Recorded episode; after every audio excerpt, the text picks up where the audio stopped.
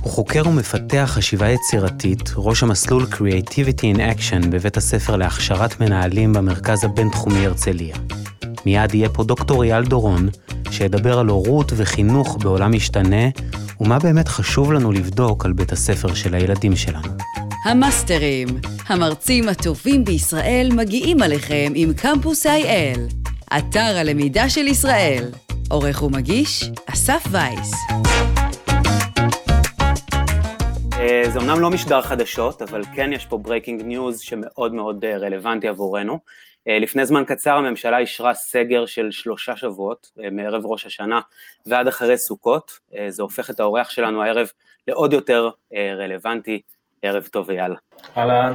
אז לפני שאני מסתער עליך עם שאלות על חינוך וילדים והורות שבאופן אישי בוערות בי, בוא נתחיל במבט יותר רחב מאשר הזווית הזו. הסגר מתקרב על כולנו, חוסר הוודאות, הולך וגובר, מה עושים? טוב, אנחנו, אני רוצה לפתוח בנבזק משלנו, ולהודיע סופית למי שעוד לא שמע, שדווקא עכשיו אחרי הקורונה, העולם הפך לצפוי. צפוי. אה, כשאני אומר את זה לאנשים, אומרים לי, צפוי, העולם, העולם עכשיו הכי חסר ודאות והכי מתהפך עלינו, אבל כדאי להבין שהעולם אחרי הקורונה באופן סופי הפך לבלתי עקבי באופן עקבי. ואם העולם הוא בלתי עקבי באופן עקבי, כלומר הוא הולך להתהפך עלינו עוד פעם ועוד פעם ועוד פעם, וקפסולות וחזרה, ומתארגנים ועושים, ושמועות וסגר וחצי סגר ורבע סגר, וספרד ואיטליה וארצות הברית וחזרה וישראל.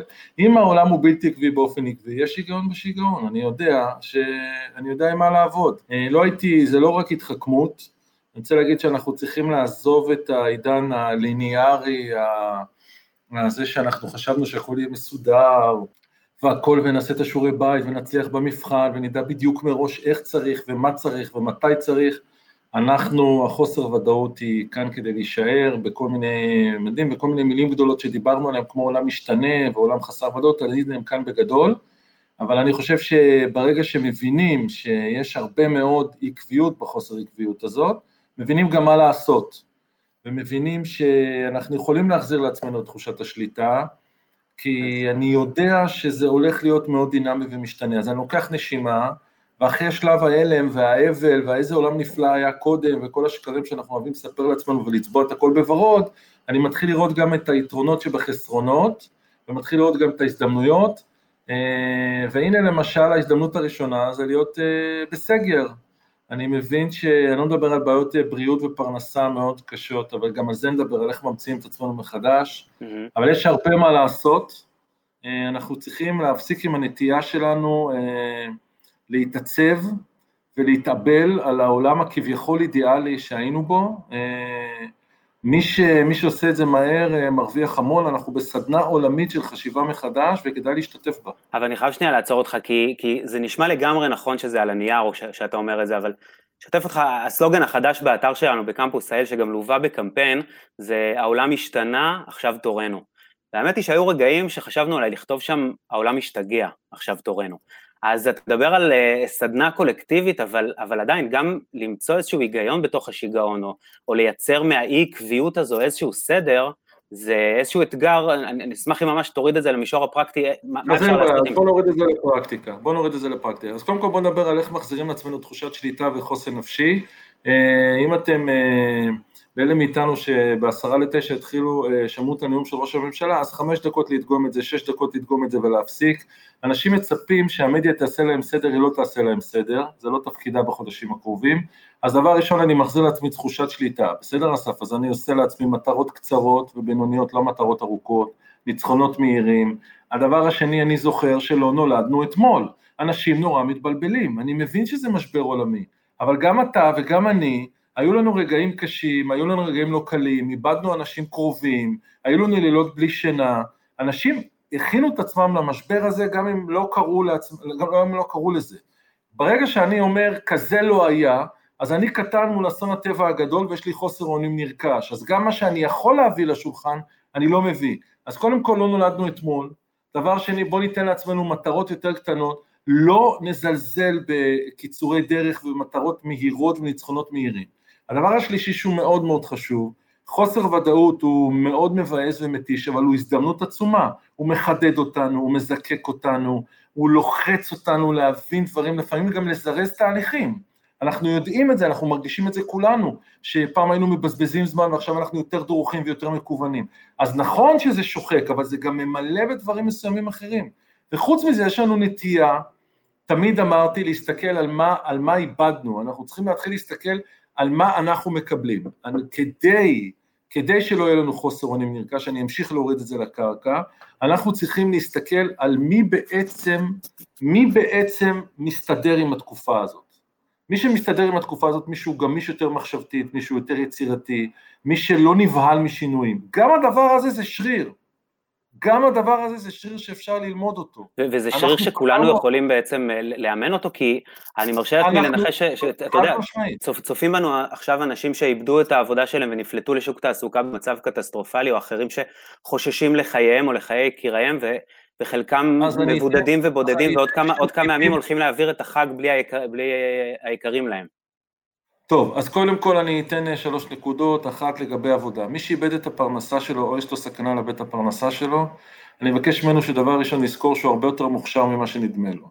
עכשיו, אני לא סתם מדבר אמירות, מכיוון שאנשים קראו את התחת כל החיים, סליחה על הביטוי, ובדם, יזע ודמעות הם הרוויחו את זה. עכשיו, הבעיה שהמקצוע שלהם כרגע אורז את היכולות שלהם בצורה שהשוק לא צריך. אוקיי? הם צריכים כרגע לפרק את היכולות שלהם, לרשום, זה כמו הזוג הקורבטיקה, הקורבטיקה האווירית מיהוד, שראיתי אותם בוכים בטלוויזיה וביקשתי מהם לראיין אותם, והבנתי שהם יודעים לעשות הרבה דברים, אבל מה בן אדם עושה כשהגיעה הקורונה? אסף, מה הוא עושה? הוא או מנסה לעשות את המופע שלו בזום, או שהוא פותח אתר. זהו, בזה זה נגמר. כן. אוקיי, אבל נגיד קרקס, זה משהו שאתה מדלג עליו בזמן משבר, נכון? אבל אנשים שהם אקרובטים אווירים, עכשיו תעשה את זה אותו דבר על כל, על כל מקצוע, יודעים לעלות למעלה ולרדת בשלום. יש להם עבודה עם הגוף, הקפדה, משמעת עצמית, יכולת פיזית, יכולת ירידה לפרטים, כל הדברים האלה, רק שנייה אני שואל את עצמי, מה אני יודע לעשות בעולם? זה ארוז במקצוע אחד, זה יכול להיות להתפרק ולהרכיב את עצמו במקצוע אחר, אנחנו צריכים להיות כמו פאזל, שכל הזמן מפרק ומרכיב, מפרק ומרכיב, לא לדבר במונח של מקצוע, לדבר במונח של יכולות. לאנשים יש יכולות, הם צריכים לרגע לרשום את כל היכולות האישיות שלהם, את היכולות של המקצוע שלהם, את היכולות של הניסיון שלהם, בסוגריים לא נולדנו אתמול, ולהגיד רגע, במקום שאני אנסה לעשות את המקצוע שלי בזום, את המקצוע שלי באתר, לשאול את עצמי איך אני יכול עכשיו לפרק למרכיבים ולחבר אותם מחדש. יש לזה המון המון המון עניינים. עוד דבר, אני אתן את הדוגמה של הספר שלי, שכל עוד הוא חושב שהוא מעצב שיער, אם אין אינטראקציה פיזית והמספרה סגורה, הוא באמת לא מרוויח כסף. Mm-hmm. אבל אם הוא זוכר שיש לו יותר יכולות, בעצם המקצוע שלו, הרי ספר הוא גם סוג של פסיכולוג, הוא נותן תמיכה רגשית. תמיכה רגשית, לפעמים אצל ספרים, היא לא פחות חשובה מהנגיעה בשיער. ואז אתה מבין למה ספרים, זו דוגמה קטנה שאפשר להבין, למה ספרים יכולים להשאיר שפורפרות צבע ליד הדלת, ולעלות בסשן בזום, ולהסביר ללקוחות המבוגרות שלהם, שלפעמים הם לבד כל השבוע, ורק צועקים להם מהמרפסת בסוף השבוע, ואין מי שידבר איתם, להסביר להם איך לצבוע את השיער, כשאתה מבין לבד שעצם השיחה לא פחות חשובה מאיך יצא השיער. כן. כלומר, אני צריך לשאול את עצמי איזה ערך אני מביא לעולם, איזה איכויות יש לי, לפרק את המקצוע הזמני שלי, ולנסות למצוא אריזה מחודשת ליכולות שלי, ויש לאנשים הרבה יותר יכולות ממה שנדמה להם. שזה ההיפוך המחשבתי שאתה בעצם מדבר עליו? היפוך מחשבתי, יש פה הרבה היפוכים מחשבתיים, אתן לך דוגמה על היפוך מחשבתי. אנחנו למשל, תיקח חינוך, טוב? אותו דבר כמו עבודה. כל הזמן אומרים לי, יש בעיה עם הלמידה מרחוק. כשמישהו אומר לך שיש בעיה עם הלמידה מרחוק, מה הוא מתכוון? שבכיתה יש למידה מקרוב, נכון? הוא אומר לך רגע, נכון, למידה מרחוק, הוא אומר לך שיש למידה מקרוב. עכשיו אני שואל אותך, בכיתה נתונה בישראל יש למידה מקרוב? המורה הממוצע, אגב, יש מורים נהדרים כמו בכל מקצוע, ויש מורים ממוצעים כמו בכל מקצוע. המורה הממוצע יודע על החלומות של כל הילדים מולו, על החרדות של כל הילדים מולו. הוא מלמד אותם מקרוב, יש כיתות שיושבים מקרוב ולמידה כל כך מרחוק שאי אפשר להמציא את המילה הזאת במילון. כן. אז מרחוק זה בהכרח מרחוק. לגמרי. זאת אומרת, כל המושגים האלה, המשבר הזה מזמין אותנו בין השאר, גם לקחת כל מיני מושגים אוטומטיים ולשאול מה הם אומרים לנו. לנו, מקרוב מרחוק, לבד, ביחד, בבית, שהם אומרים לי, לא נפגשים, שנייה אחת, עם מי אתם לא נפגשים? מה זה אומר להיפגש? מה זה אומר להכיר? כן, בואו נסדר את מילון המושגים שלנו, בוא נפרק למרכיבים, נבין את הפאזל שלנו, אני חושב שזה שיעור אה, מאוד מאוד חשוב בזה, שמה שאני כבר אומר שנים, שכל בן אדם הוא טאלנט, סליחה על הביטוי בלועזית, והוא צריך להתמודד עם הדבר הזה, אבל זה גם זכות שלנו. קופץ לי לראש מהעונה הקודמת של המאסטרים בשיחה לדעתי עם דוד פסיגו, עם דן אריאלי, על פירמידת מאסלו. יכול להיות אולי שאנחנו בתקופה שרבים מאיתנו ברובד הרבה יותר בסיסי בהיררכיה הזו, כלומר בפיזיולוגי, בביטחון, בשייכות. אני לא חושב, אני... לא יכול להיות גמישות לא מחשבתית זו הצעה שהיא טיפה מתקדמת? לגבי מאסלו אני רוצה להגיד שני דברים. קודם כל, מאסלו הם פרמידת הצרכים שכל הזמן מדברים עליהם, מה שיותר מעניין זה שבן אדם שלא קיבל שום צורך בחיים שלו, מאסלו בתור ילד, שכתבתי על זה בספר הראשון, חיים בלונה פארק, שילד שאימא שלו שברה את כל התקליטים שהוא קנה וניפצה, אה, נעלה את המקרר ונתנה לו לאכול רק כשהיא הייתה רעבה, וניפצה זוג חתולים, ה... ניפצה זוג חתולים שאסף מהרחוב את ראשם לנגד עיניו במקלט, ואבא שלו שאמר לו שהוא מכוער, ומסלו הקטן ביהודי בשכונה אנטישמית, זה הכל אותו בן אדם, כן? עבר mm-hmm. מסלו הקטן. אה, לא עלה לקרון הרכבת בדרך לבית הספר, כי הוא פחד שהכיעור שלו יסנוור אנשים. האיש שלא קיבל שום צורך, הפך את מפעל חייו לפירמידה של צרכים. מכאן אתה למד קודם כל שאם יש לך איזושהי אובססיה או פצע, לפעמים, לפעמים, כן? זה מוביל אותך לכיוונים טובים ומשברים ולפעמים הזדמנויות. אבל מה שחשוב אצל מאסלו, זה מה שמאסלו אומר על ההגדרה של מימוש עצמי. מימוש עצמי זה הרגע שבו בן אדם צובט את עצמו, ואומר, אני לא מאמין שזכיתי לחיות את החיים שאני חי אותם. והוא אומר מאסלו, זה יכול לקרות לנו פעם בחיים, פעם בשנה או פעם בחודש או בכלל לא. ומה הוא אומר אז, עוד הרבה אחורה, עשורים אחורה, הוא אומר, מה שמונע מאנשים את היכולת לממש את עצמם, זה החשש מחוסר ודאות. אז הנה עכשיו נכפה עלינו שיעור בחוסר ודאות. זה לא נעים, זה מעיק, גם לי לא כיף כל הזמן, העיקר הבריאות ושננשום. אבל בואו נתרגל את השריר הזה. אז מה עושים? לוקחים מטרות, ממפים מטרות של ודאות בתוך החוסר ודאות, אבל גם מבינים שאנחנו עוברים עכשיו תרגיל החיים שחבל על הזמן, זה הבית ספר של החיים, ובסוף, בגלל שאנחנו יצאו מסתגל, סתגלן, אנחנו נתרגל לזה. אגב, עוד טריק קטן, תיקחו לעצמכם לוח, כמו לוח אימונים קונקרטי, ואז אתם תראו שיש תחושת מסוגלות, למשל עם ילדים. הבת שלי במשבר, בקורונה הראשונה, אה, יש איזה מישהי שמלמדת 21 יום שרירי בטן, וכל יום היא התאמנה בתקופת הסגר, ועניין אותה רק דבר אחד כל יום, איך השרירי בטן שלה יחסית לאתמול. אז אתה יכול לדבר איתה על חוסר ודאות, לא הייתה ודאות. בסופו של דבר אנחנו צריכים לשרטט לעצמנו את המפה, לעובדים שלנו את המפה, לחברים שלנו את המפה, לילדים שלנו את המפה של מה שאנחנו יכולים לשלוט בו בתוך החוסר ודאות. הרי תמיד סיפרנו לעצמנו סיפורים, האדם הוא יצור סופי, עם יקום מתרחב באופן אינסופי, רב הנסתר על הגלוי תמיד. זה המצב שלנו, רק שיצרנו אשליות. כרגע עוד אשליה התנפצה, צריכים לייצר אשליה חדשה. זה בסדר גמור, הסיפור יתמוטט, נדע לייצר סיפור חדש. הנה כבר יש לנו סיפור, שני מטר מרחק, העולם שוב בטוח. זה לא שהמצב האנושי באופן פילוסופי השתנה מהותית, תמיד היינו יצור סופי שרב הנסתר על הגלוי, עכשיו קרה לנו עוד איזה עימות של הדבר הזה, אנחנו נדע ליצור סיפור חדש, נדע ליצור מרחב מוגן מחדש, ואנשים צריכים להפסיק לתת מקום לחוסר אונים הנרכש הזה, מכיוון שהם עמלו יותר מדי ועבדו קשה יותר מדי, בשביל לא להסתכל על היכולות שלהם, זה לא סתם פסיכולוגיה חיובית, זה תולדות חיינו עד היום. מה לעשות, לא נולדנו אתמול, והיו לנו הרבה מאוד רגעים שאנחנו יכולים להיבנות עליהם. אז לנסות, להיזהר מחוסר אונים נרכש, למפות מטרות של ודאות, אולי אם, אם אני אוסיף לזה, לחשוב מעקרונות ראשוניים בעצם על היכולות שלנו, ולא לנסות רק לעשות איזשהו רפליקה של העיסוק שלנו לדיגיטל, מה עוד, איזה עוד כלים אם הייתי אומר לך מחר מצב שאתה לא יכול לראיין אנשים ואתה לא יכול להיות סגן מנהל בקמפוס וזה, מה היית עושה? היית לוקח רשימה, היית אומר, רגע, מה אני יודע לעשות בעולם? איזה ערך אני יודע לעשות? והיית עושה עוד עיקרון. והעיקרון הבא, זה איזה must have אתה יכול להציע לעולם ולא nice to have. אם נחזור לחבר'ה מהקרקס, זה nice to have. אז תשמע, קרקס במשבר אני מדלג. אבל רגע, נגיד אתה אומר food for thought, אתה אומר inspiration, אתה אומר קמפוס, עכשיו אתה אומר לי, רגע, יאללה, אני, האם אני מצאתי או לא מצאתי משהו שהוא must have? אז אתה לוקח את היכולות שלך בפורמט דיגיטלי שלא דורש מגע וכולי וכולי, ואתה אומר, רגע, מה אנשים באמת צריכים? לכן אני אומר לך, אפרופו הפירמידה של מאסלו, וזה הוויכוח הגדול שלו עם ויקטור פרנקל, שאמר נכון, בשואה לא קיבלו שום צורך בסיסי, אבל משמעות הם רצו, ויש אנשים שנשארו בשביל המשמעות, ולכן, אני לא יודע, אתה צריך אוכל ומים ומזון ושמיכה להתכסות בה, אבל אתה גם צריך סיבה לחיות.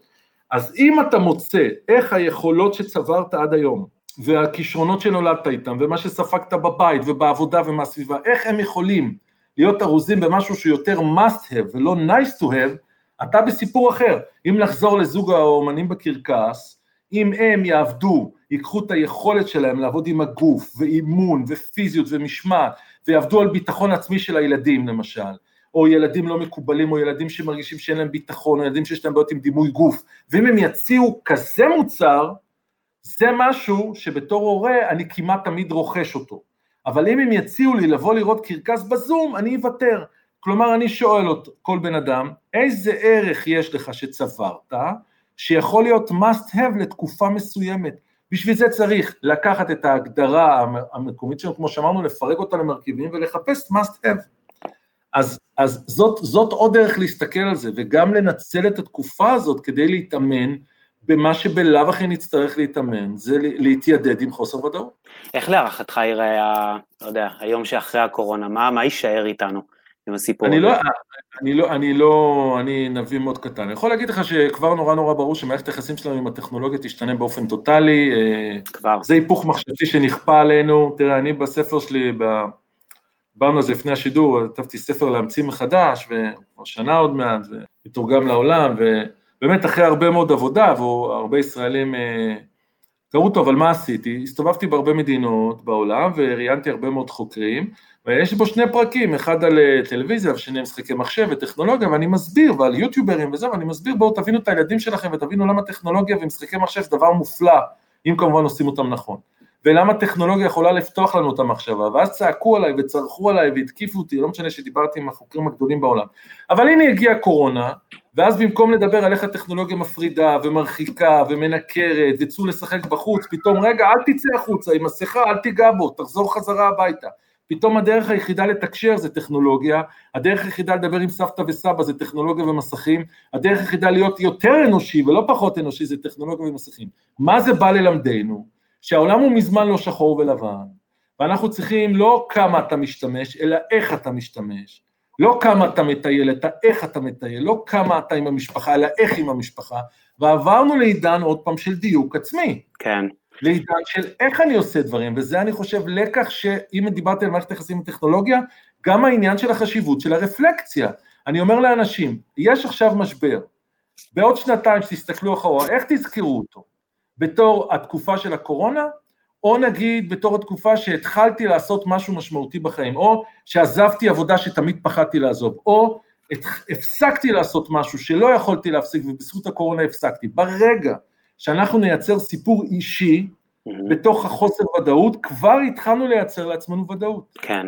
נכון, אנחנו בסדנה של כתיבה, אנחנו בסדנה של כתיבה שגם אותה לא הזמנו, ואנשים יכולים לכתוב את הסיפור של עצמם. עכשיו, נכון, זה קשה, זה מעיק, זה מלא חרדות, אבל אני פוגש המון אנשים שיש להם איזו תחושה שהם, שהם לא יכולים להתמודד עם זה, וכשאנחנו מתחילים לפרוט את מה שהם עשו, את ההיסטוריה האישית שלהם, את היכולות שלהם, אנחנו רואים שיש מה לעשות. זה. זו הזדמנות טובה לדבר על חינוך ולמידה. אה, בחודש שעבר אה, הלך לעולמו סר אה, קן רובינזון, זכרו לברכה.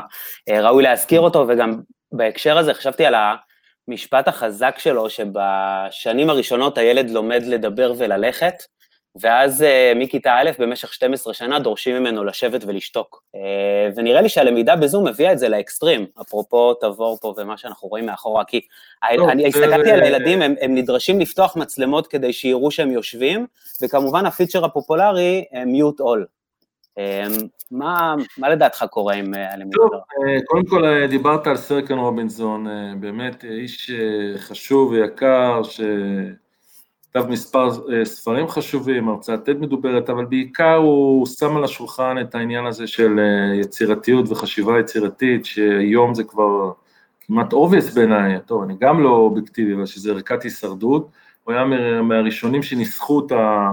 גיבשו את הדבר הזה בשני העשורים האחרונים, כמובן אחרי דיבונו וכולי, ועוד אנשים נוספים, אה, והוא דיבר על, ה, על הרס, ה, הרס חדוות הלימוד והסקרנות וכולי. אני רק רוצה להגיד, אני רוצה להגיד על זה שבכל העולם כולו אנחנו נמצאים בבעיות מאוד דומות. ואפילו פינלנד, שזה הבירה, שגם אני עשיתי סרט על זה, וכולם רצים לשם וכולי וכולי וכולי, בסוף, אתה יודע, מא' עד ט', פסטורליה. מה קורה בכיתה י'?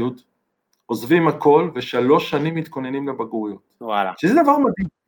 גם בפינלנד, אני כבר לא מדבר איתך, זה ההבדל בין פינלנד לבין דרום קוריאה, שבדרום קוריאה מתחילים בכיתה ג', אז בוא נגיד המצב של פינלנד הוא יותר טוב, אבל כל עוד ה-end product, מטרת העל, תהיה מבחני בגרות, הכל הולך מזה ב-reverse engineering, ואז בכיתה ב' וכיתה ד' אתה יכול לעשות כל מיני אקספרימנטים, כי מה אכפת לך, אבל כשמגיעה השעה אתה אומר עזוב שטויות, איך יודעים שעדיין המערכת חושבת ככה? שאומרים לך א', ב' וג' יבואו לבית ספר, כל השאר לא חשוב, י"א, י"ב יבואו לבית ספר, כי בכל זאת בגרויות. כן. מה קורה מד' עד י'? שמע, מד' עזוב, עזוב, למה? כי אומרים לך, ללמוד לבגרות צריך ברצינות, וברצינות צריך פיזי. אז אם זה פיזי ולא למידה מרחוק, אז אל תעשו למידה מרחוק, אם אתם לא מאמינים בלמידה כזאת. כלומר, אתה רואה כמה קשה לנו להשתחרר מהסיפור הזה, שיש ילד אחד ששווה לו, אפרופו כמו בזון. מתאים לו לשבת, יש ילד אחד שמתאים לו רק לרקוד, יש ילד אחד שמתאים לו רק זום, יש ילדים שהתגלו בזום, יש ילדים ששתקו שנים, ופעם ראשונה הם דיברו בזום, יש ילדים, ש... יש ילדים שמתאים להם בכלל לשיר שירים, ויש ילדים... המערכת בבעיה מאוד מאוד גדולה, מכיוון שהיא מכניסה את עצמה, אגב, זה בסרטים בכל העולם, למה זה להיות אחראי, ואתה רוצה, מרוב שאתה רוצה להיות אחראי, יש לך הנחת יסוד לא נכונה, וזה אפרופו היפוך מחשבתי, שבשביל להיות אחראי אתה צריך לקחת את הדברים לאט לאט ובזהירות. אתה מבין אסף את הבעיה? אז מה עושים? אז עושים מעשה בזהירות, אבל תגיד לי רגע, תעשיית ההייטק נוהגת בזהירות, תעשיית הביוטק נוהגת בזהירות, תעשיית הבנקאות נוהגת בזהירות, תעשיית הביטוח, כולם זזים מהר, אז מי יותר אחראי? זה שזז לאט או זה שזז מהר? אני חושב שלפעמים זה שזז מהר הוא יותר אחראי, וזה שזז לאט, בעולם שזז מהר הוא חסר אחריות. אני חושב שהיום יש קולות אחרים במשרד החינוך, אני מאוד מאוד מאוד מאוד מקווה שמבינים והפנימו שהאחריות היום, אה, האחריות היום קשורה לאלה שזזים מהר. לילדים שזזים מהר. למערכות שזזות מהר, להחלטות שלוקחות סיכון ולהבנה שאי אפשר לעשות. עכשיו אני יכול להגיד לך למה החינוך תקוע בעולם במילה אחת, יש לזה בעצם שתי סיבות, הסיבה המרכזית זה שאתה יכול לראות את זה במבחני פיזה, אנחנו יודעים שמאוד חשוב להיות יצירתי, פה פוקן רובינזון סקרן, פותר בעיות, עם מוטיבציה פנימית, להכיל שינויים. אין לנו איך למדוד את זה. כן. אין לנו, אני אבאס אותך, אין לנו איך למדוד את זה, בטח לא בצורה כמותית. כלומר, אני יכול לקחת שלושה אנשים עכשיו, להכניס לחדר ילד ולבחון אותו, ובסוף יהיה איזה משהו. אני לא יכול לקחת 100 אלף ילדים, להעביר אותם שעה מבחן כמו מתמטיקה, ולהגיד לך מי יצירתי, סקרן, פותר בעיות עם מוטיבציה פנימית. מאחר ואני לא יכול לדגום את זה בצורה כמותית מהירה, אני גם לא מכניס את זה למקצוע. Mm-hmm. כלומר, יש פה בעיה, אנחנו יודעים מה אנחנו רוצים, ולא מצאנו איך למדוד את זה. ומבחן פיזה הוכיח את זה, כי מבחן פיזה לא מצליח בעצם, למעט, למעט יכולות קוגניטיביות, לדגום בצורה כמותית יכולות רכות. ועל מה אתה בסוף נמדד, על מה אתה בסוף נשפט, על מה שאפשר למדוד אותך. ולכן המערכת בכל העולם ממשיכה לעבוד לפי מה שאפשר למדוד אותו. מתמטיקה, שפה, מדעים. ושם אנחנו תקועים, כאילו אתה רוצה להוסיף יכולות, אתה לא יודע איך למדוד אותם באופן כמותי, וזה נשאר מין רשות, מין nice to have, מין כזה שעה חופשית שבה זורקים צבע על הקירות ואין איך באמת למדוד את זה, וזאת בעיה עד שלא נמצא דרך למדוד את זה, כמו המרוץ לחיסון, יש לנו עכשיו את המרוץ למדדים החדשים, עד שלא נדע למדוד את זה באופן כמותי, אובייקטיבי, mm-hmm. להריץ על 100 אלף ילדים כמו שאתה עושה מבחן מחוננים, לא באמת תוכל לשנות לימוד, להגיע לדימוד דיפרנציאלי. תראה, האמת היא שזה קצת אה, קל לדבר על מערכת החינוך, גם נחזור אליה עוד רגע, אבל... אני חושב שהיא עושה, אני חושב שיש פתיחות מאוד גדולה למהפכות עכשיו. דרך אגב, יש כן, גם כן. הרבה כישרון בשטח, ואני חייב להגיד, כי הייתי בהרבה מדינות, לא ראיתי מורים או מנהלים יותר טובים בעולם מאשר בישראל, ראיתי את אותה, את אותה, את אותה התפלגות, שיהיה ברור. אני, אני אישית הרבה פעמים אה, מרגיש שהכל מתחיל ונגמר בבית, בחממה, בבית הגידול. וצופים בנו עכשיו הרבה אה, אבות ואימהות לילדים ששואלים את עצמם, אוקיי, עוד רגע סגר, סיר לחץ משפחתי, אה, עוברים לזום, אה, מה, מה, מה אנחנו, מה, מה אנחנו יכולים כהורים לעשות את זה? במשולש אוקיי, הזה, מה התפקיד של ההורה? סבבה, קודם כל התפקיד של ההורה הוא דרמטי מאוד, יש לנו כאן הזדמנות למעשה הורות אמיתי. הרי מה הבעיה שלנו הייתה לפני הקורונה? ממש בעיה. עבדנו והילדים לא ראו אותנו עובדים. פתרנו בעיות והילדים לא ראו אותנו פותרים בעיות. העבודה שלנו הייתה שמועה, הם לא ראו את זה, הם לא, הם לא נחשפו אלינו, לא במשברים, לא בחוסר ודאות, לא בתסכול. יש לנו כאן הזדמנות ללמידה מתוך התבוננות.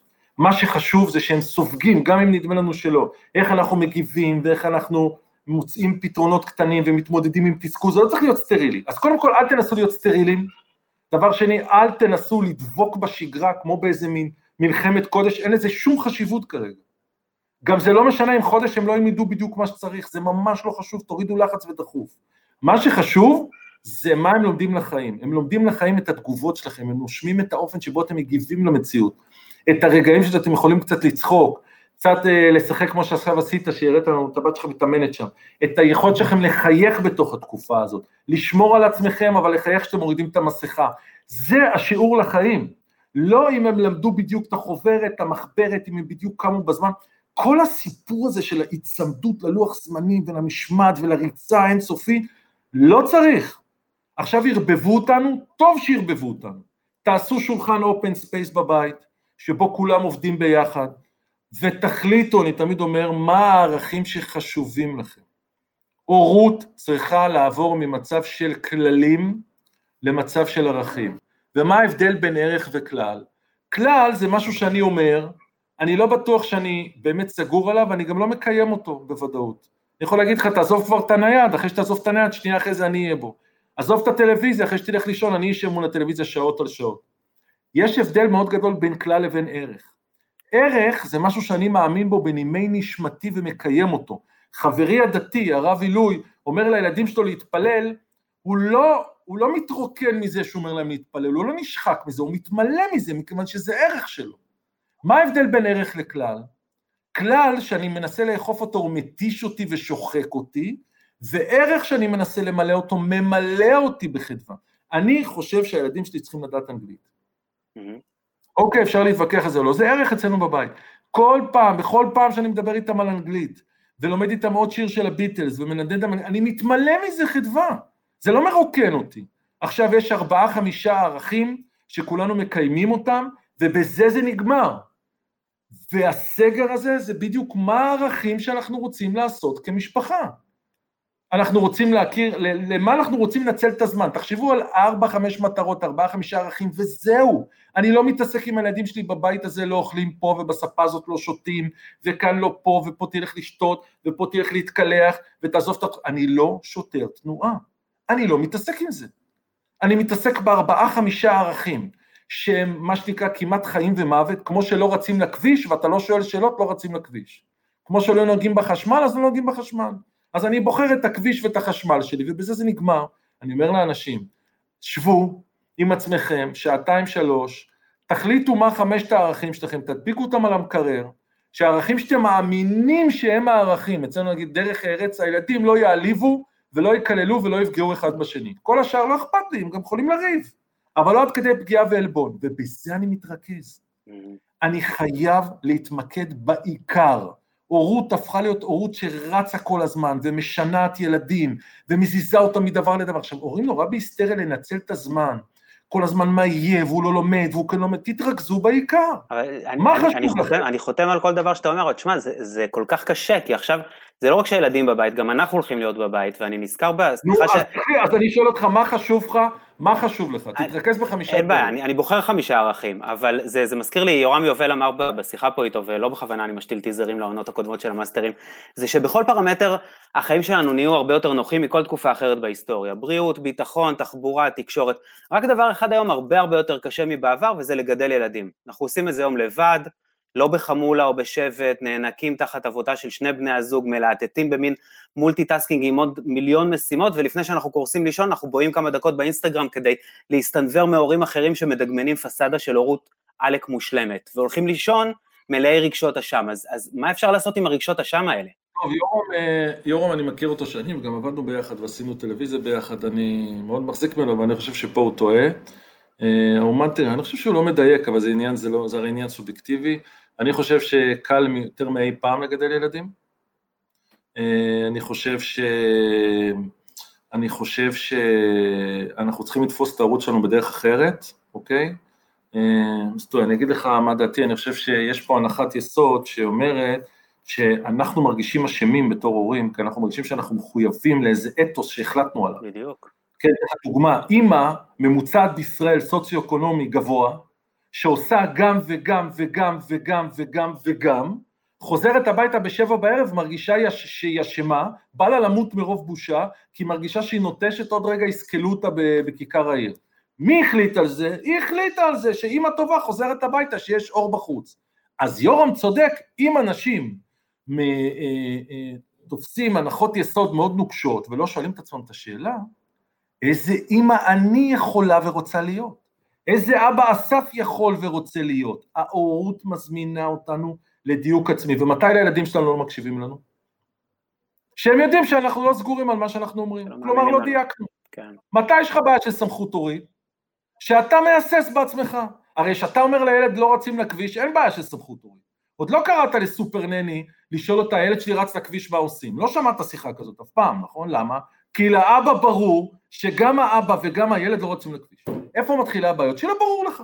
כן. אז הנה, הורות, הורות, הילדים שלנו הם לא פראיירים, הם קוראים אותנו בעל פה, הם יודעים מתי אנחנו מזייפים, וכשאתה אומר להם משהו שהוא בנימי נשמתך, אז אין בעיה. כשאתה מעיף עליהם 100 כללים בלי קשר, וכל שנייה אתה מנהל אותם ולא נותן להם לנהל את עצמם, שזה נורא נורא חשוב. עכשיו תראו, אין לכם שום אחריות, אתם לא מחזיקים, אה, אתם לא עושים מופע בידור פה. כל המשפחה עוברת את זה, ואני לא מדבר על גילאי שנה, שנתיים, שלוש. מגיל מסוים אנחנו עכשיו עוברים ביחד משהו. אני לא רק מגדל ילדים, אני גם מבוגר שמתפתח וממציא את עצמו מחדש, ומותר לו לריב ומותר לו רגע עם עצמו, וזה מאוד חשוב, יש לנו משפחה כרגע שכל אחד צריך להכניס, להחזיק את הכבוד של השני. אני לא, אני לא, אני לא שר, שר התרבות והעניין של הילדים שלי. אגב, יותר מזה, הבת שלי מגיל מאוד צעיר, לא הולכת לישון לפני אחת בלילה. וואלה. אמרתי לה, מגיל קטן, אמרתי לה, אלונה, ממש לא אכפת לי מתי תלכי לישון. אם את ברבע לשבע קמה לעולם מלאת מרץ אנרגיה וסקרנות לחקור את העולם, יכול להיות שאת לא צריכה לישון בכלל. אם את קמה כמו זומבי זה בעיה אחרת. אבל תראי אלונה, אמרתי לה, תמיד, הרמב"ם אמר לכולם לישון שמונה, תשע שעות, אבל הוא עצמו לא ישן. הוא ישן שלוש שעות בלילה, גיגיתי מים קרים, כי הוא האמין בלמידה. אמרתי לה, אלונה, תשמעי, אם תמשיכי ככה, שינה זה לחלשים, יכול להיות שאת המחליפה של הרמב"ם. אני מציע לך לא לישון בכלל, כל עוד את קמה ברבע לשבע, אבל לא אני ולא אימא נתעסק איתך במלחמות בלתי פוסקות ללכת לישון, כי כולנו רצים קדימה מהעולם המרתק הזה. עכשיו, אם תקומי ברבע לשבע, מצידי אל תשני בכלל. מה ההורים עושים? הם מתחילים להיכנס לריבים מאוד קטנים ומאוד מטופשים, במקום להביא את הכישרון שלהם הביתה. אני בכלל אומר, אין דבר כזה להגיד להורה איך להיות הורה. אפשר לחשוב איתו ביחד, כמו שאתה לא אומר למנהל אף פעם איך להיות מנהל. אנשים יודעים הרבה יותר ממה שנדמה להם, אבל אם אנחנו נחיה בתחושה שזה הכי קשה אי פעם להיות הורה, ושזה המשבר הכי גדול אי פעם שתקף את העולם, אז בסוף אנחנו נתכווץ בפינה מפחד ולא נעשה שום דבר. כן, תשמע, כשאנחנו מדברים על זה ככה זה נשמע לגמרי נכון ורגוע ומקבל הכל, אבל... זה לא רגוע, זה לא סטרילי. אבל מרגע שהדלת נפתחת... לא יחשבו שפה איזה, אתה יודע, גם דרך אגב לריב זה יופי לפעמים, ואני גם מציע לכם שאתם רואים את הילדים רבים, במקום להגיד להם שקט, שקט, שקט, לגוון. לפעמים כשהילדים שלי רבים, אני אומר, איזה ריב יפה, איזה ריב, בוא'נה, תמשיכו, תמשיכו, ואז לפעמים הם אומרים איזה... ואני אומר, בואנה, איתמר, אני בגיל שלך, מי היה יכול להגיד כזה טיעון? בואנה, מאיפה הבאת את זה? יש גם ריב יפה, יש גם ריב חשוב, יש ריב חשוב, אני אומר לפעמים לאלונה, בואנה, כל הכבוד לך על הריב הזה. יש ריב סתמי, יש ריב אידיוטי, יש ריב שלא בא בחשבון, כי אתה מעליב אחד את השני, אבל כבר אין ריב אחד. מה ההורות עושה? היא רואה אותך עם נייד, תעזוב את הנייד. היא רואה אותך עם ספר יופי. היא לא שואלת איזה ספר ומה עשית בנייד. היא רואה ריב, היא אומרת תפסיק. ברגע שנגוון, נחייך, נתהפך על הדברים, נהיה קצת פחות צפויים, כל הסיפור הזה יהיה עולם ומלואו. כלומר, מה עשו? תקעו אותנו עם הילדים שאנחנו אוהבים. אז אני שואל אתכם רגע, אני מבין שזה לא קל, אבל בואו נסתכל על זה רגע בצורה פחות נוקשה, כאילו, פחות היסטרית, הורים נורא היסטריים, מה יהיה, מה יהיה, שום דבר לא יהיה. הכל בסדר, גם אם הם יפסידו חודשיים, גם אם כל מה שהם יעשו זה כישורי חיים, וגם אם, אם נחשוב ביחד איך מתקשרים עם סבתא וסבא בצורה יצירתית כל היום. משימת חיים מדהימה. גם אם הם ימצאו שכנה אחת מבוגרת, לעזור לה בסגר, זה שיעור מדהים לחיים. גם אם נצא ביחד לרחוב ונגלה, נדבר עם אנשים ושכנים שאף פעם לא דיברנו איתם, ונכיר אנשים באופן מקרי, זה שיעור מדהים ביכולות חברתיות. החיים, השיעור של החיים, נמצא מטר מאיתנו. לגמרי. לא לנסות כל הזמן ללכת לפי איזה ספר שחייבים למלא אותו. ופה, ופה זה כאילו, מחזיר אותי קצת רגע ל, ללמידה מרחוק, כי נדמה שמערכת החינוך אה, מנסה להעביר עכשיו, לא יודע, לזום פונקציה אחת מסוימת, אבל מה לגבי כישורים בין אישיים? כלומר, להביע רגשות, להסתדר עם אחרים, לתקשר בבהירות, להביע אמפתיה. אני מאמין שלשלוט בכעס וליישב כן, כן. סכסוכים לא נלמד מרחוק. נכון, אז אי אפשר לדבר על מערכת החינוך במקשה אחת, מכיוון שאני מחובר לשטח, יש הרבה מאוד מנהלות ומנהלים ומורות ומורים שעושים דברים מדהימים, לא, לא, ברור, לא, לא מדבר לא, לא, אני לא, כדאי לדעת את זה, כי הורים יש להם נטייה, סליחה שאני אומר שיש להם נטייה, הרי יש להורה ישראלי שלושה אויבים מרכזיים, אתה יודע מה הם. הטלפון הנייד, משחק מחשב והבית ספר, שלושתם הרסו לו את החינוך, הוא חינך את הילד מושלם, ואז סידרנו לעצמנו את האירוע, עכשיו אומרים להורים, אתה כזה מושלם, תיתקע איתם בסגר, לא, אני לא רוצה, קחו אותם, מה זה קחו אותם, באת עלינו בטענות. אז עכשיו באופן עקרוני אתה רואה שהמציאות יותר מורכבת. עכשיו זה נכון, מה עושים בלמידה מרחוק שהוא טעות, בהרבה מקרים, לא תמיד, מנסים לעשות חיקוי של הלמידה הקודמת. כן. שזה טעות, לא צריך. ולכן צריך באמת, אבל לפעמים זה קורה, זה לא קורה מספיק, צריך להוריד לחץ ולחפש דברים שהם מה שנקרא, לקחת את ההזדמנות הזאת ולקפוץ עליה, לא לנסות לעשות חיקוי עלוב או דהוי של מה שנדמה היה לנו קודם.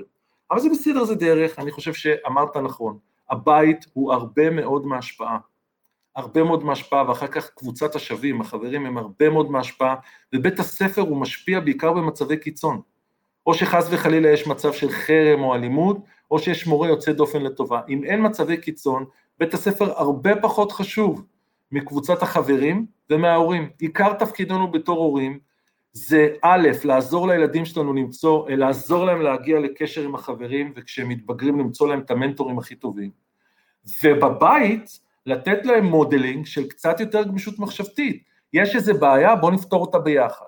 לא ניתן שתי אפשרויות, ניתן עשר אפשרויות. יש שאנחנו צריכים לבלות משהו, ויש לנו מגבלה, וסבתא וסבא לבד, בואו נתהפך על זה ונמצא פתרון. אני רוצה להגיד, שאני מבין שזה חונק וזה סגור וזה זה, אבל לא לנסות, לא, לנ... לא לקחת אשמה. הורים ישראלים נורא נורא נורא מרגישים אשמים, ואני כל הזמן, זה, אני, זה פשוט, זה פשוט, רוב ההורים הישראלים הם הורים הירואיים, מאוד אמפתיים, מאוד משקיעים, שמרגישים אשמים לא בצדק, מתוך כל מיני הנחות יסוד שמנסים לרדוף אחרי כל מיני אידיאלים שמישהו הכניס להם לראש. אז, לא אז, נכון. אז יאללה, הנה, יום, יום כיפור הולך ומתקרב, בואו אולי, איך, איך נסלח לעצמנו קצת. ואני רוצה להגיד, אפרופו הימים הנוראים, אני רוצה להגיד על מה אני מציע לעצמנו אה, להיזהר שלא נסלח. אוקיי. ואני מדבר על ההורות, אבל זה יכול להיות על כל דבר בחיים. אנחנו לא נסלח לעצמנו אם ההורות שלנו נצמדה באופן מטופש למודל שאין בו רווח לשום צד, והייתה נוקשה מדי. אם ההורות שלנו הכריחה אותנו לוותר על אפשרויות החיים שלנו כמבוגרים. כי אנחנו לא רק מגדלי ילדים, אנחנו גם מבוגרים שהשיאים, רוב השיאים עוד לפניהם. אנחנו לא נסלח לעצמנו אם ההורות הייתה נוקשה מחשבתית ולא הציבה מודל יצירתי ויזמי לילדים שלנו. בוא נכיר אנשים חדשים, בוא נשב בבית קפה ונתעניין, בוא נבין למה הוא מעוצב, בוא נסתכל ימינה ושמאלה, בוא נראה איזה אנשים לובשים מסכות ואם יש להם איזה קשר, האם היינו יכולים לנחש משהו עליהם, האם הכרנו שכנים חדשים, היינו הסתכלנו על הסביבה. על זה שההורות שלנו, על זה שלא עצרנו להיזכר למה בכלל יצאנו והקמנו משפחה, על זה שהיינו הורים כמו שצריך, כי ככה מקובל וככה נחשב, לא, נכון, נהיה שומרי חוק, נכבד אנשים, אבל יש איך שאימא צריכה להיות אימא ושאבא צריך להיות אבא. על זה שהתמסרנו לריצות בהולות לחוגים ולהסעות כדי להבטיח שהילדים שלנו יהיו בתנועה. לא בטוח שצריך כל הזמן לרוץ ולא בטוח שצריך כל הזמן להיבהל. שעל זה שזכינו לכל כך מעט רגעים של חסד וכל כך הרבה רגעים של עצבים לא נסלח לעצמנו. על זה שהטבענו את עצמנו ואת הילדים שלנו בשגרה אפורה. ההורות מסמנת הגשמה עצמית, ולא צריכה לעבור למצב שבו כולם מפסידים. ולכן צריך, אני מדבר על הורות, אני מדבר על ניהול, אני מדבר על אנחנו עצמנו. נכון, נכפה עלינו מצב, הוא מעיק, הוא לא קל, כולנו רוצים את העולם שלנו חזרה, גם אני וגם אתם.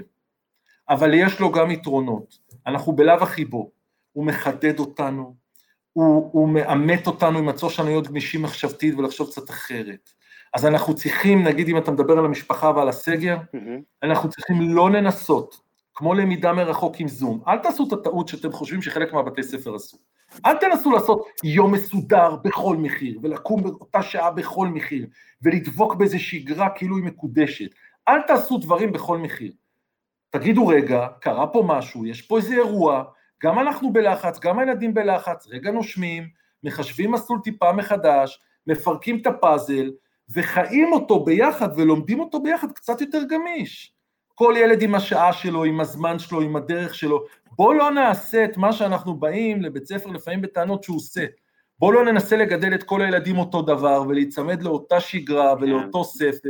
הנה יש לנו הזדמנות, כל כך הרבה באנו בטענות, אז הנה יש לנו הזדמנות, בואו נעשה את זה קצת אחרת. אפרופו קן רובינסון אה, ז"ל לגמרי, הדבר שהוא יצא נגדו. אה, אנחנו מתקרבים לסיום ועולות פה שאלות אה, מהגולשים, ואני רוצה לתת מקום לחלקן. הילה יעקב שואלת על עבודה מרחוק, וזה מעלה לי לראש מחקר ש... נערך לא מזמן בהרווארד, אולי המחקר המקיף ביותר שנערך עד היום על שלושה מיליון עובדים מ-21 אלף חברות, כולל פה בארץ, הוא העלה נתונים לא פשוטים. בעבודה מהבית אנחנו עובדים הרבה הרבה יותר, בממוצע 48 דקות יותר. כמות המיילים שאנחנו חשופים אליהם גדלה ב-40 אחוז, זינוק במספר ההודעות ב- ב- בערב ובסופי שבוע, ואם זה לא מספיק מדכדך, אז אם זה לא מספיק מדכדך, אז 82 אחוזים ממנהלי החברות בארצות הברית אמרו שהם רוצים לאפשר עבודה מרחוק גם אחרי הקורונה. אז איך אנחנו מתמודדים, נעזוב רגע את ההורות ונדבר על עבודה מרחוק, עם כל העומס הזה שנוצר עלינו, גם כשאנחנו מנסים לעשות רפליקה של העבודה מרחוק אה, מהבית. תראה, העבודה מרחוק, היא, יש לה המון יתרונות, אבל היתרונות הם גם החסרונות. אתה לא מחפש חנייה, אתה לא נמצא שבע שעות על הכבישים, אין לך garbage time, יש לך רק את המאני טיים. אז אה, קודם כל צריך להקפיד, אה, אגב, בכל שיחת, אה, זה כמו שתתות במסדרון, לפני שאתם מסדרים את הזום או את הטימס, שיחות שיחות חולין הן מאוד חשובות. עכשיו, אנשים צריכים להתארגן אחרת. כלומר, אתה לא יכול לנסות לעבוד, אתה, אתה עובד הרבה יותר, אוקיי? אז תעבוד במקבצים. כלומר, אתה צריך לעצמ... לקחת לעצמך, אנשים צריכים לנהל את עצמם, אגב, גם הילדים וגם המבוגרים צריכים לעבור לניהול עצמי. אז, אז מי ששאל, אז uh, אני עושה עצמי הפסקה, ואני יורד למטה לבית הקפה, ואני, אם אני לא כותב בבית הקפה, ואני מדבר עם אנשים בשיחות חולין, ואני מדמה את המסדרון למסדרון אחר, ואני עושה רגעים שבהם אני, אני, אני, אני שוטף את הראש, ואני, ואני, עושה, ואני עושה דברים שאני לא... זאת אומרת, אנחנו צריכים לנהל את עצמנו.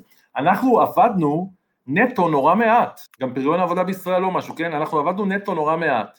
אז, אז לא צריך לקפוץ מנורא מעט להמון, כי בשלב מסוים זה לא אפקטיבי, אנחנו צריכים למצוא בצורה יצירתית את השוטטות שלנו, את המקרה, לזמן את המקרה, לרדת ולדבר עם אנשים, זה חלק מהסיפור. כלומר, זה כמו שאתה באותה מידה תראה פעם אחת חדשות ביום ובזה זה נגמר. אל תתמכר לדברים, תבין שהכל הוא המרחב שלנו. אז תיצרו לעצמכם את הסביבה שלכם, mm-hmm. את סביבת, ה, את סביבת השוטטות שלכם, את סביבת החברים שלכם, את סביבת האריאלק שלכם. אני חושב שאם נדע להסתכל על זה נכון, אנחנו צריכים לעבוד יותר במקבצים ופחות ברצפים. כמו שאגב הרבה אנשים מצליחים עושים. כאילו, זה מדייק אותך, אין לך את הסמולטוק, אבל אז אתה צריך את הדבר הזה שהיה בין לבין, לחפש אותו במקומות אחרים, בשיחות סרק, בשיחות אגביות אחרות, בשוטטות עם הכלב, וזה כאילו, להכניס לעצמך את הצבעים האלה של המקרה ושל השוטטות ושל האוויר בתוך הלוז, כן. אחרת מה שיקרה לנו לאורך זמן, אנחנו לא רק יהיה לנו קשה נפשית, אנחנו גם נתייבש מבחינה רעיונית. ממש. היום יש הרבה, הזכרת מחקרים, יש היום הרבה מאוד מחקרים על ירידה בחדשנות, בגלל היעדר השיחות האגב הסתמיות במסדרון. אז לכן אני אומר שהמסדרון נמצא בחדר המדרגות, המסדרון נמצא בדרך לבית הקפה, המסדרון נמצא בדרך לסופרמרקט, המסדרון נמצא בחצר שאתם פוגשים אנשים, אנחנו צריכים לקחת את המבנה של החיים שלנו, לקחת אותו במקבצים, וכל קטע כזה שאנחנו נכנסים לריכוז, גם הילדים שלנו לצאת החוצה ולמצוא את האוורור היצירתי שלנו לבד וביחד. זה בדיוק מה שחייבים לעשות, וזה ניהול זמן עצמאי שלנו. כן, האמת היא שאנחנו מדברים על זה... אנחנו נלמד ליהנות מזה אגב. כן, אנחנו מדברים על זה הרבה בצוות שלנו, שהפגישות זום הופכות להיות מאוד מאוד אה, ממוקדות מטרה, וכל הסמולטוקים האלה לא קיימים. אתה אומר דווקא אבל... לייצר אותם, אבל עם אנשים אחרים, לא בהכרח מהצוות, כדי להעשיר את... אה, כן, אתה יכול לעשות, אה, אתה יכול לעשות הרבה דברים גם פה, ואתה יכול לעשות... אני בבית קפה, שאני יושב בו, אין יום אחד שאני לא פונה לבן אדם שאני לא מכיר, ושואל אותו מה שלומך בלי שום אינטרס, ומתעניין בחייו לחמש דקות, לשתי דקות, לדקה. אנשים, אה, אין יום אחד שאני לא מסתכל רגע על הצדדים ומנסה לנחש איזה עסק ייסגר ראשון ולמה, הולך עם הילדים שלי ושואל אותם האם הם יכולים לנחם, האם, האם הם חשבו למה הרחוב מעוצב בצורה כזאת. יש הרבה דרך, יש הרבה דרכים לשוטט ולראות את החיים ביותר צבעים, לפעמים אתה לא צריך לנסוע למדינה רחוקה, חו"ל זה פה ממש ממול. אז אני חושב שאנחנו צריכים לעבור לתפיסה אחרת, שהיא תפיסה של, של מקטעים, של ספרינטים, יש משהו ספרינטי כזה ב, ב, בעולם הדיגיטלי, אבל אז אתה צריך לקחת אחורה וללכת למצב אחר של הוויה, למצב אחר של סקרנות, למצב אחר של בלשות, ואז אני חושב שבסוף נתמכר לזה, ולא שהם לא ירצו, אנחנו לא נרצה לחזור למשרדים, אם נדע לנהל את עצמנו נכון, וזאת גם אמירה לילדים. אנחנו חייבים לתת לילדים למצוא את הדרך לנהל את עצמם, גם שהם משעמם להם לפעמים וגם שהם מתוסכלים לפעמים, ואנחנו צריכים למצוא, לתת לעצמנו את המקום, ללמוד לנהל את עצמנו. Mm-hmm. וזה השיעור שלנו בקורונה, זה פתאום אומרים לנו, בואו תהיו כולם יזמים של הזמן הפנוי שלכם, יזמים של סדר היום שלכם, יזמים של החיים שלכם, זה לא קל, אבל אם, אם, אם נגמור את הקורס הזה בהצלחה, החיים שלנו מה זה השתפרו? השתפרו בענק. אז הרווחנו מכל הסיפור הזה, מעולה. אז זה באמת אה, נקודות סופר חשובות אה, בנוגע לעבודה מרחוק, ודיברנו הרבה על, על חינוך, ושואלת פה בר אה, דמרי, מור, אמ, לקחת את הרעיונות הנהדרים שלך, אייל, ליישום על הגיל רך, גיל שנה פלוס מינוס, כאימא שחרדה מלהיות סגורה בבית שלושה שבועות עם ילד כל כך קטן. שאלה מאוד מאוד דלה בגילאים קטנים, אה, יש כל מיני אנשים שעוסקים בזה יותר ממני, אה, בכלל אני מציע מאוד מאוד לקרוא כל דבר שאפשר על השיטה המונטיסורית אה, של מריה מונטיסורי. אגב, יש, את הסטודנטית שלי באחד הקורסים שלי לניהול יצירתי בשפת הג'ירף, שזה גם שיטה שאני מאוד ממליץ עליה, יש, יש הרבה דברים בזה, אבל באופן עקרוני אין שום ספק, אני אגיד את זה בשלושה דברים, זה לא תחום ההתמחות שלי הגיל הרך, אבל שלושה דברים שקלטתי ממומחים. אחד, זה מאוד מאוד חשוב שהילד בן שנה, שנה וחצי, שנתיים, אם הוא כבר רואה אה, תוכניות טלוויזיה או מלל, שלא יראה את זה תמיד שנה, שנתיים מעל הרמה. אוקיי, כי מה שקורה זה דבר מדהים, אתה רואה טלטאביז למשל, אם אתה זוכר את הסדרה הזאת, אז הם רוב הזמן מצפצפים. ואז ילד שהוא ספוק קוגניטיבי, במקום ללמוד שפה, לומד לצפצף, פחות שימושי. עוד דבר, אם המטפלת לא דוברת שפת אם, עברית, שחצי מהזמן תדבר בשפת האם שלה, לא בעברית משובשת. דבר מאוד חשוב, גם בסייעות בגן להקפיד על זה, כי הילד קולט את הטבעיות של השפה ולא שפה משובשת. עכשיו, צריך לתת לילד מרחב, כמובן זה אנחנו יודעים שהוא מייצר יותר ויותר שליטה, הוא יכול לזוז בביטחון, לתפוס חפצים, להבין איפה הוא מול הסביבה, וככל שהוא גדל, להכניס הרבה מאוד פיזיות בתוך המשחקים. והדרך הכי חמודה שראיתי זה שעושים המצאות משחקים. לוקחים משחק, נגיד פאזל ב-16 חלקים, וכל פעם שהצלחתי לחבר שניים אני רץ עד סוף המסדרון וחזרה. ברגע שאני מחבר תופסת או אה, מחבואים יחד עם פאזל, לקחתי מוטוריקה עדינה עם פיזיות גדולה, 1 פלוס 1 שווה 3, התחלתי לעניין. מה שעושים עם ילדים קטנים הרבה פעמים, לוקחים שני משחקים, מחברים אותם למשחק חדש, זה חמוד מאוד, אפשר לעשות מבחנים בבית, שהילדים הקטנים, אם הם גיל שנה קצת פחות, גיל שלוש-ארבע, עושים מבחן לאימא ואבא, כמה ארונות יש במטבח בלי להסתכל, כמה מנורות יש במסדרון בלי להסתכל, בוא נתן, ואז האבא והאימא שואלים את הילד, כמה כריות יש לך בחדר, אתה בטח שאתה לא יודע, אנחנו מסתדרים, כמה כיסאות יש במטבח, מישהו זוכר, ואז רואים מי פחות זוכר איפה הוא חי בעצם ולמי אין מושג, יש המון משחקים לעשות בתוך הבית, דרך אגב, גם בחדר, גם בסלון וגם בבית, אז בין לבין אה, אפשר להמציא הרבה דברים, עוד דבר בארוחת חג רק להגיד,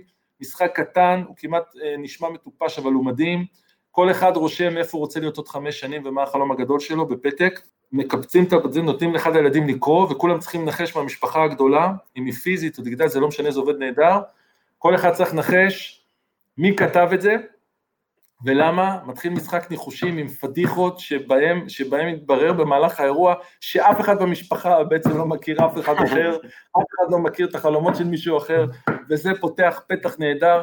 לא לזלזל ביצירתיות הקטנה והיומיומית שמביאה מהפכות מאוד מאוד גדולות. מעולה, האמת אימצתי גם את הקודם, אה, נאתגר את הילדים לנחש כמה זמן אבא נסגר בסלון בערב.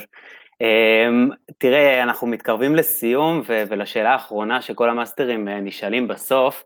אה, לפני זה רק אה, נגיד שקמפוס AL מובל על ידי מטה ישראל דיגיטלית במשרד הדיגיטל הלאומי והמועצה להשכלה גבוהה, הוא מציע את הקורסים פרויקט, הטובים ביותר בחינם לכולם, תודה. תוכלו למצוא את כולם בקמפוס.gov.il, מאות קורסים, מעל 400 אלף לומדים כבר, אז באמת אתם מוזמנים להיכנס, האמת היא שיש גם הרבה קורסים שמאוד מאוד רלוונטיים לשיחה הזו, לא הגענו להזכיר אותם, כמו חשיבה יצירתית, כישורי עבודה בעולם משתנה וכן הלאה, אבל כנסו ותראו. ולסיום, מאחורי השידור הזה עומדים הרבה אנשים יקרים ומוכשרים, אמיר גירון, רונית אריס ממן, לי רוזנפלד, אבישי פרידלר, שירה אמיר, ועכשיו חזרה אליך, אייל, לשאלת ה... חייב להגיד שכל הצוות שהייתי בקשר ובאינטראקציה, סופר מקצועי, סופר אדיב, סופר זה, אני חייב לציין את זה לטובה, וכל הכבוד על המיזם שלך. איזה כיף, תודה רבה, כיף לשמוע. אז באמת עכשיו, לפני שניפרד לשאלת הסיום הזהה, שתף אותנו במשהו חדש שלמדת בתקופה הזו. וואו, כל כך הרבה. למדתי ש... שאני אוהב חוסר ודאות וזה סופי.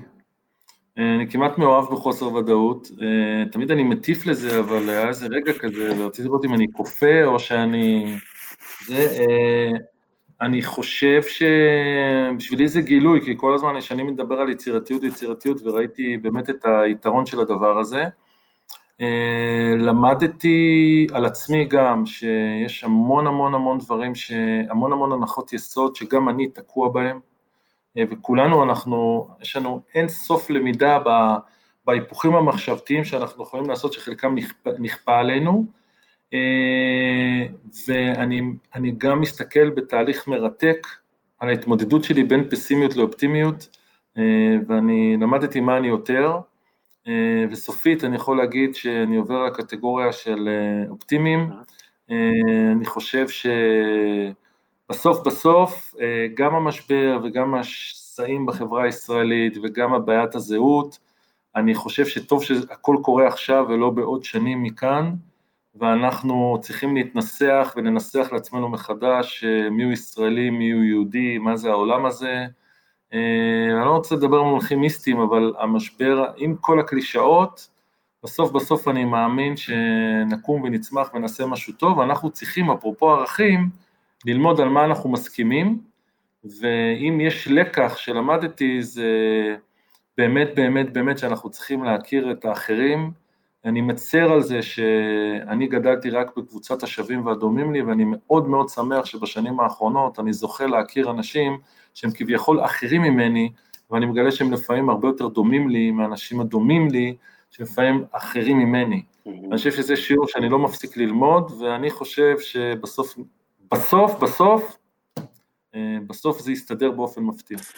אמן, איזה סיום נהדר ככה ערב השנה החדשה, אז באמת... אני באמת חושב ככה, באמת חושב ככה. כן, אז טוב, באמת שתהיה שנה טובה, היה מרתק, אייל, תודה רבה לך, שתהיה לכם שנה טובה ומתוקה, להתראות. תודה רבה. המאסטרים, המרצים הטובים בישראל מגיעים עליכם עם קמפוס IL. אתר הלמידה של ישראל. עורך ומגיש, אסף וייס.